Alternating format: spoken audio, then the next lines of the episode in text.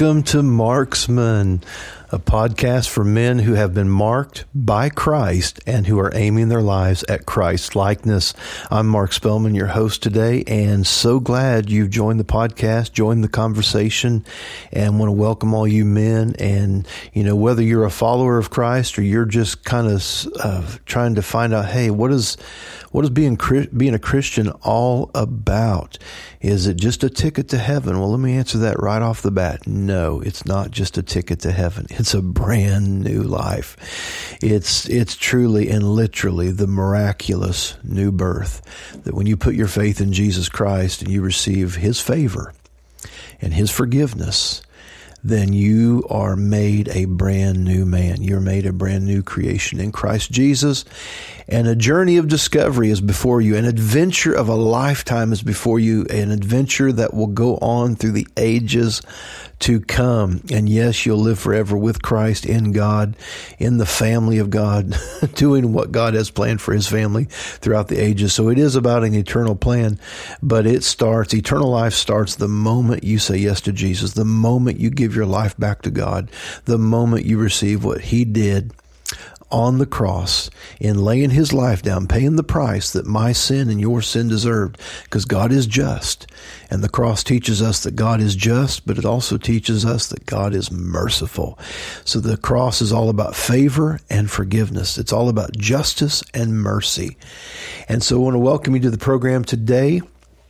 We've been on a journey here on Marksman, and we've been going through the Hall of Faith you could say the Hall of Fame, God's Hall of Fame of faith. It's in Hebrews chapter 11. And we've been talking about different men all through this, this book of Hebrews 11, this chapter of Hebrews 11, where God highlights the different men who by faith did certain things by faith, walked with God. And we talked about Enoch. We talked about Abel. We talked about Noah. We talked about Abraham. We talked about Isaac. We talked about Jacob. We've talked about all these men, men that Jesus would have looked at in the scriptures and found himself. And I pray that as we go through this, it's not just a Bible study. It's not just a lecture. I pray that you find yourself. I pray that you find who God wants you to be. I pray that you discover something about God and something about yourself as we go through this study. That's, that's been my prayer over this podcast. That's been my prayer over this conversation as we go through the Hall of Fame of faith, that we find out what Jesus discovered about himself, who, what his life become and what your life can become as we go through this study. And we find ourselves now in Hebrews 11 22, where it references what uh, Joseph did by faith. Now, Joseph, of course, is the son of Israel, one of the 12 sons of Israel. Israel was formerly named Jacob. Jacob wrestled with God one night, actually wrestled with an angel. Um, but that angel then, as a as the angel of the Lord, um, a lot of theological debate about all that. We won't get in the weeds there, but uh, point is, that angel blessed Jacob and changed his name from Jacob, which means deceiver, to Israel, which means prince with God. And that new birth I just referenced, that's exactly what happens to you and I. We come out of darkness into light. We come out of death and selfishness, being deceivers and liars and just surviving to coming into the light of God's kingdom. And we become a prince with God. So that, that's who Israel is. Now, Israel had 12 sons. And one of those sons that he had eventually, it's quite a journey. it's quite a journey that, that, uh, that happens with uh, with Israel, and we, we got into that in previous discussions. If you missed any of these podcasts, you can go back in the Marksman feed and you can pick them up. They're all labeled for you as we talk about the different ones. We had three episodes on Jacob alone, Jacob and Israel uh, alone, so you can learn a lot of these things if if you just go back and pick up part one, two, and three of of Jacob uh, here on Marksman.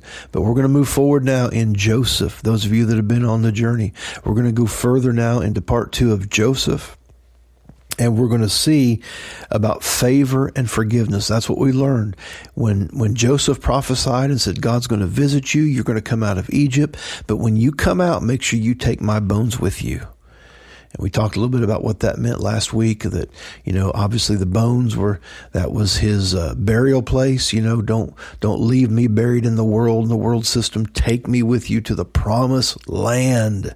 How many know being in Christ is the promised land? That's the territory that we get to live in. We get to live in Christ. Philemon 6 says, I love it in the Laubach translation. It says, I pray that everyone who meets you would catch your faith and learn how wonderful it is to live in Christ Jesus.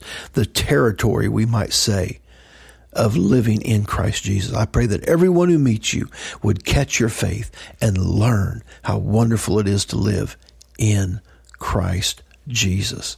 And so, being in Christ is being in a new territory. And that's what Joseph was referencing when you come out of Egypt. Man, take my bones with you into the new territory of promise, a land of milk and honey, a land that flows with abundance, a land that is not a land of survival, a land that is a land of provision and promise and prosperity. Amen. And that, of course, is a prophetic image of us coming into the new territory of living in Christ Jesus, living in the light, living in the truth, living in love. And that's men where we want to take our marriages. That's where we want to take our families. That's where we want to take ourselves and, and the life we live in whatever mountain of influence you work in. We want to take that truth into that mountain. We want to establish the kingdom of God in every mountain of influence of culture. So no matter where you're working, don't just go to work. You be sent. You're sent forth by the Holy Ghost into that place. So live on purpose. Live like an apostle, sent one.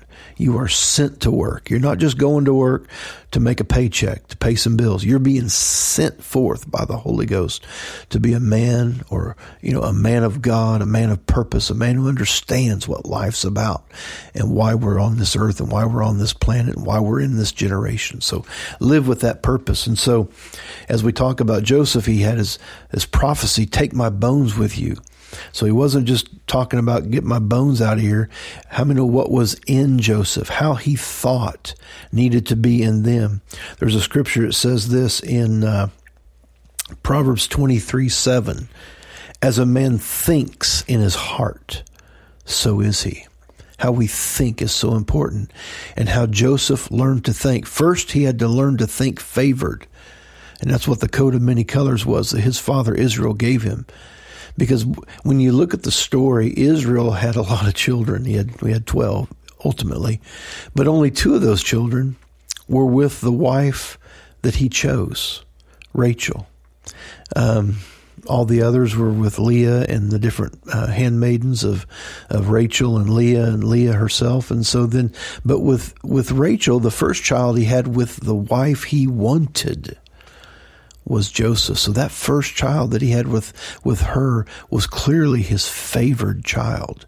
And you might say, well, that's not right. He shouldn't be favoring. Well, that's what happened.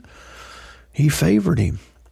And he made a coat of many colors, and that favor that he showed Joseph made his other sons jealous. You say, that's not right. That's not godly. That's not. Okay, hey, what, what are we learning in this discussion? That God's bigger than our mistakes that God truly can work all things together for good if we just understand the power of favor and forgiveness. If we just learn the power of God's redemptive love, if we can just get a redemptive revelation of God, Proverbs 29, 18, my people perish because they don't have a redemptive revelation of God. Proverbs 29, 18 in the Amplified. So let's get a redemptive revelation of God. Let's follow this whole story through with Joseph. So here he is receiving the coat of many colors. He's favored because of that coat, but he's also rejected and persecuted and despised because of that favor. Not everybody's going to be happy if you walk in favor because people are going to want what you have. People are going to be mad that they didn't get what you got you know, you get a new car, not everybody's going to be happy about it. You get a new home, not everybody's going to be happy about it. You live happy, you live happy and joyful 24 7, not everybody's going to be happy about it. You walk in the favor of God and you wake up and say, This is the day the Lord has made. I'm going to rejoice. And people are going to go, You're not living the life I'm living. Well, see, they don't know what trouble you might have. You're just choosing to believe God. You're just choosing to focus on Christ. You're just choosing to say, hey, this life isn't about me. It's about Christ in me. So some people may not get it. The fact that you live in consistent joy and consistent peace in the territory called in Christ Jesus. It might make those who want to be miserable just mad and envious and angry. And they might persecute you. They might resist you. But man, don't stop living for Jesus. Don't stop living in Christ. Don't let go of your joy. Don't let go of your peace. Don't let go of your focus. Your family needs it. Your marriage needs it. And those that you're doing life with need to see it. So as a man thinks in his heart, so is he.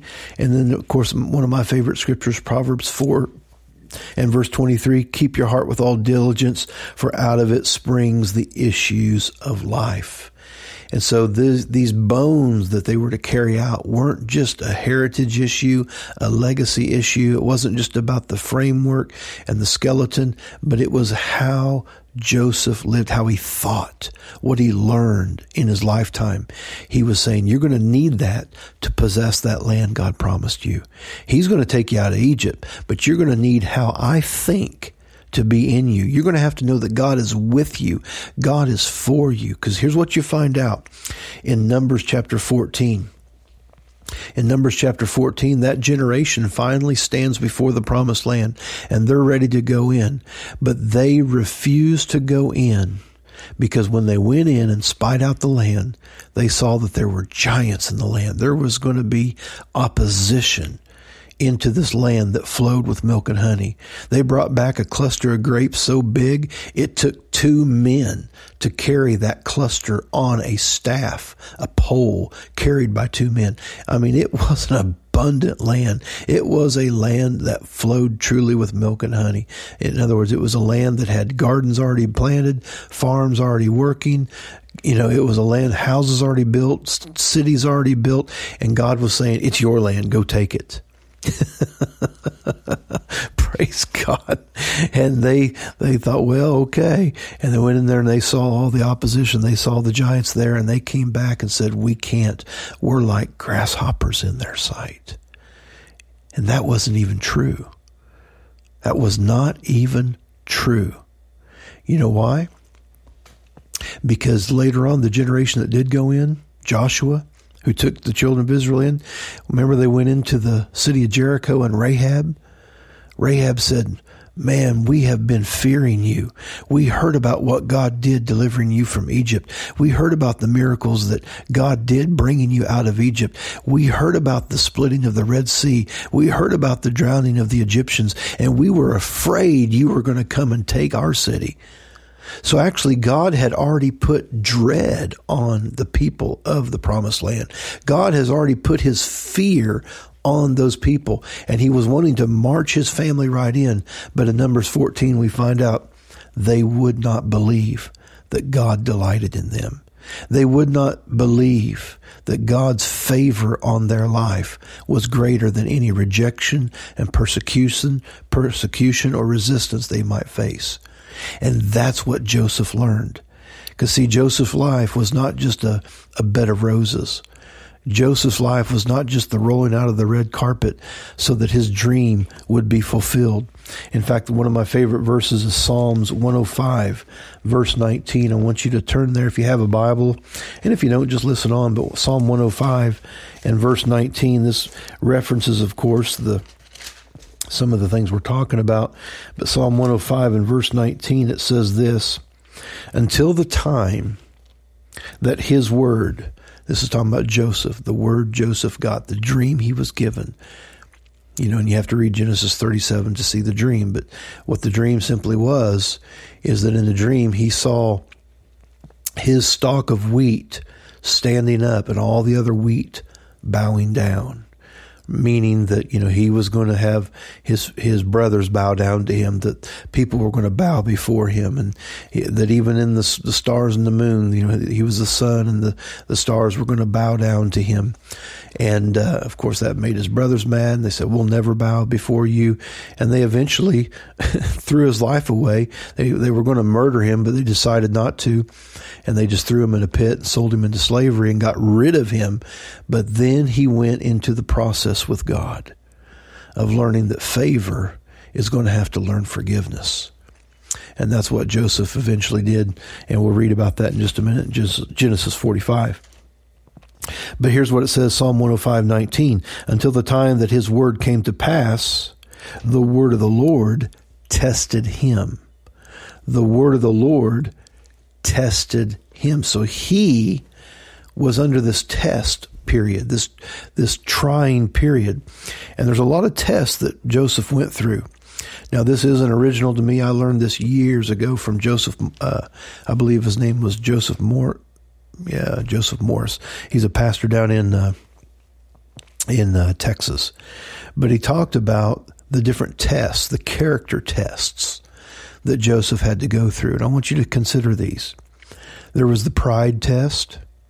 Course, given the dream, showing a great destiny, you can get into pride about that. Then there was the pit test. They threw his life away. He was rejected. He was misunderstood. His life went from good to bad. It went the wrong direction. The pit test. Then there was the palace test. You know, he went to Potiphar's house. Things are getting better. Yeah, he's still a slave, but now he's the head of a household. He's in a palace. He's he's got some some prosperity now. He's still a slave, but at least he's in a palace. Things are kind of starting to look up again. But then he had to pass the purity test. Potiphar's wife got the hots for him. He had to he had to have that purity worked in him and and he did and he fled from her when she made a move on him, wanting him to sleep with her.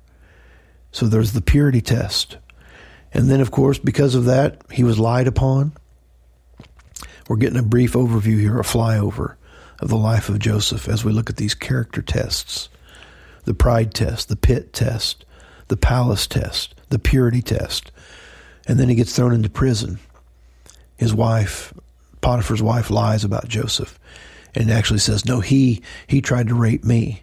the fact was, she was basically trying to rape him.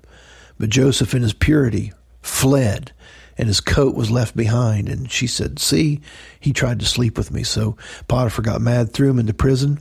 So now he's been thrown away again. He's not just in a pit, he's in a prison. And then he's got the prophetic test. He's still got that prophet, that prophecy, that dream. But also, he's in prison now, and the butler and the baker who formerly were in the you know the king's court, um, they get thrown in prison, and God gives them dreams, and so Joseph, who was given a dream, is now given the the blessing of interpreting their dreams, and he interprets the dream of the butler and the baker, and he says, "Well, uh, butler, you're going to be restored." Your dream interpretation is this you're going to be restored. You're going to serve the king once again. But the baker, yeah, you're going to be restored, but your head's going to be cut off. Whew. Whoa. so he's able to interpret the dreams. He's able to give not only the prophecy that is going to bless and encourage and strengthen, but he's able to give the hard word too.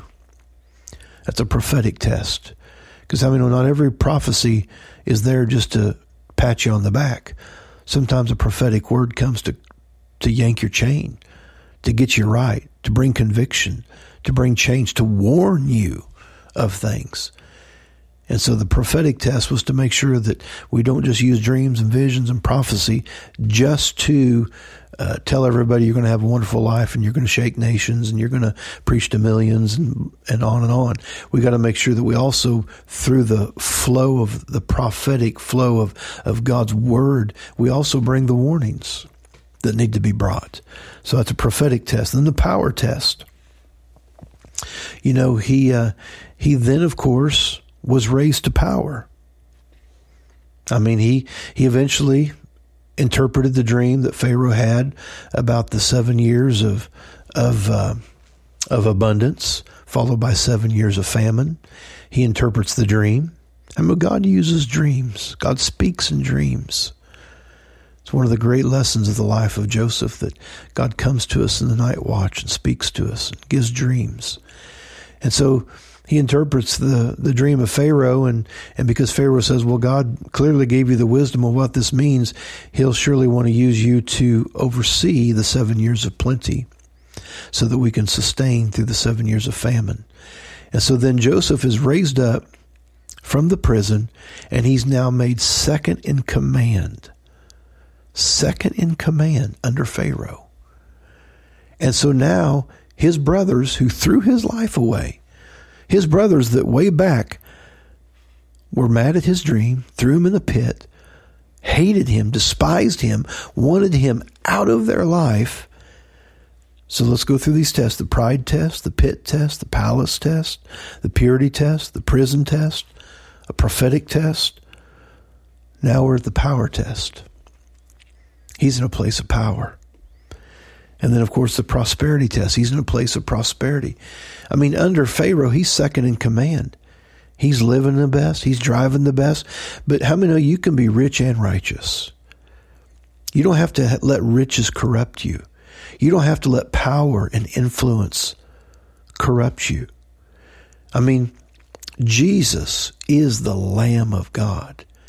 And the Bible says in the book of Revelation that when the wrath of God comes forth, they're going to try to hide from the wrath of the Lamb. You say, well, I thought he's the lion of the tribe of Judah. He is, but he's the Lamb of God. See, when Jesus drove the money changers out of the temple and he grabbed the whip, people love to quote that so they can justify their anger and their whatever rudeness. No, he grabbed a whip and drove them out because in just days later, he's going to be on a cross dying for them. So if we're going to grab a whip and just start setting everybody straight, let's make sure we're willing to die for them. Because that's where Jesus come from in his anger. He wasn't just done wrong by them, irritated by them, frustrated by them. It wasn't some selfish place that his anger came from. God does get angry. Jesus did get angry but he was not in sin, and it was not about selfishness. No, he was bringing forth the righteous judgment of God. He was trying to shake hearts, hearts that were so rock hard, they needed to be shaken. And so here is the power test. You're going to use your power for you, you're going to use your power for the kingdom, your influence. You hear me reference all the time the mountains of influence. You know, I think it was Lance Wallnau came up with or maybe it was him, maybe it was someone else, but many people have heard about the mountains of influence, you know, that if we're going to bring Christ and his kingdom into really a place of, of change in our world, then we need to get into the mountains of influence. We need to take Christ into government, into media, into entertainment, into education, into the, the world of commerce and business.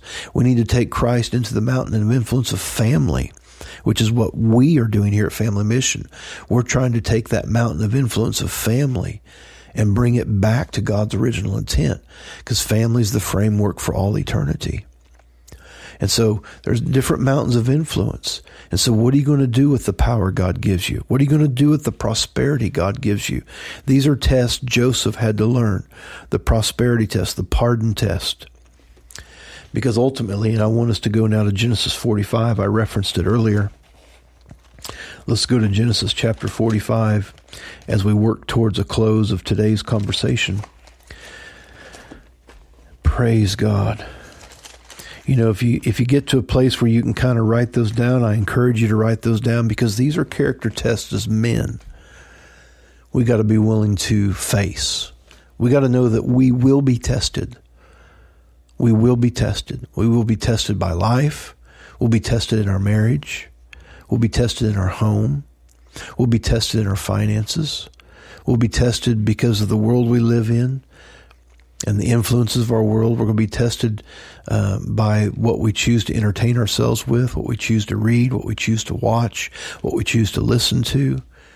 And then you have the world of the internet. I mean, the, the World Wide Web. I mean, you're going to be tested there. You're going to be tested in social media. You're going to be tested. As men, we will be tested. And like Joseph, I mean, it's one thing to say, oh, yeah, let's go from the pit to the palace. not without a test and not without passing the test. And here's the good news if you fail a test, you get to take it again. You get to take it again and again and again until you win. But let's not make a determination, I'm going to take it six times. Let's just take it once. Let's make a determination, men. Uh, I know I'm going to be tested, but I'm going to pass the test.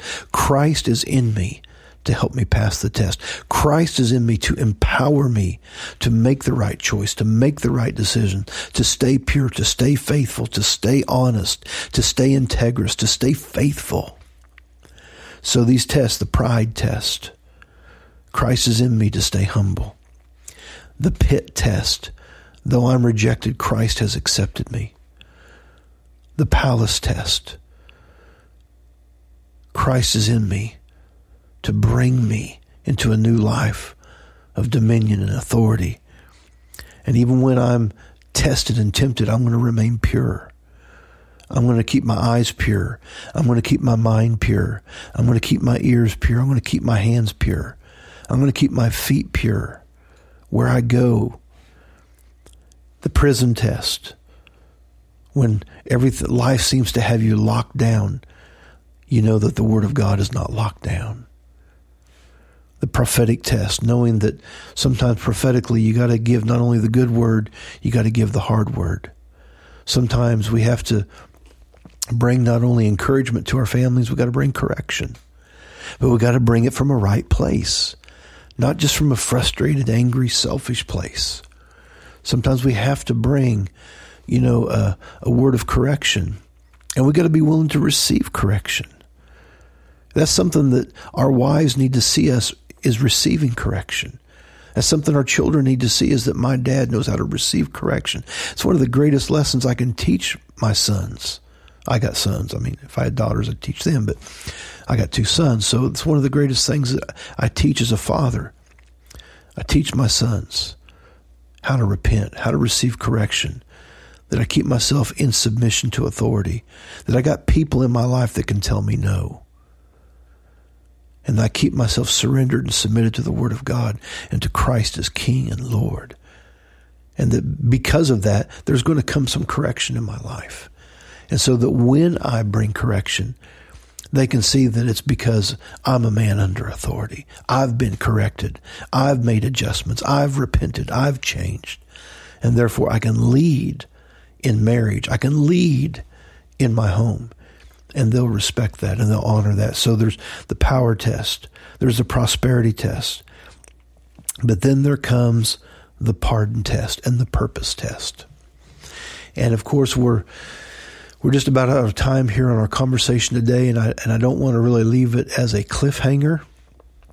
But unfortunately, it's I don't want to get something started we can't just really dig into. So we are going to have to pick this up next week. It'll be our final episode, episode three, here on the life of Joseph. Uh, I want to thank you for being a part of today's conversation. I want to pray for you. I've, we've brought up some things, and uh, I want to pray for you today. And I'd love to pray specifically for you. If you have prayer requests, you can email me at Spellman Ministries at gmail.com. Send me your specific prayer request. I'll be praying for you. My family be praying for you. But as a man, if you want it confidential, I'll be praying for you, just man to man.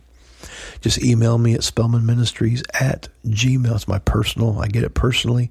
Spellman Ministries at Gmail com. Um, want to be praying for you, but I want to pray for you before we sign off here today. Heavenly Father, I thank you I thank you for the, the victory that we have in Jesus Christ. I thank you for the faithfulness that we learn from Him and that we can receive from Him and the grace and the peace that is multiplied through our knowledge of Christ.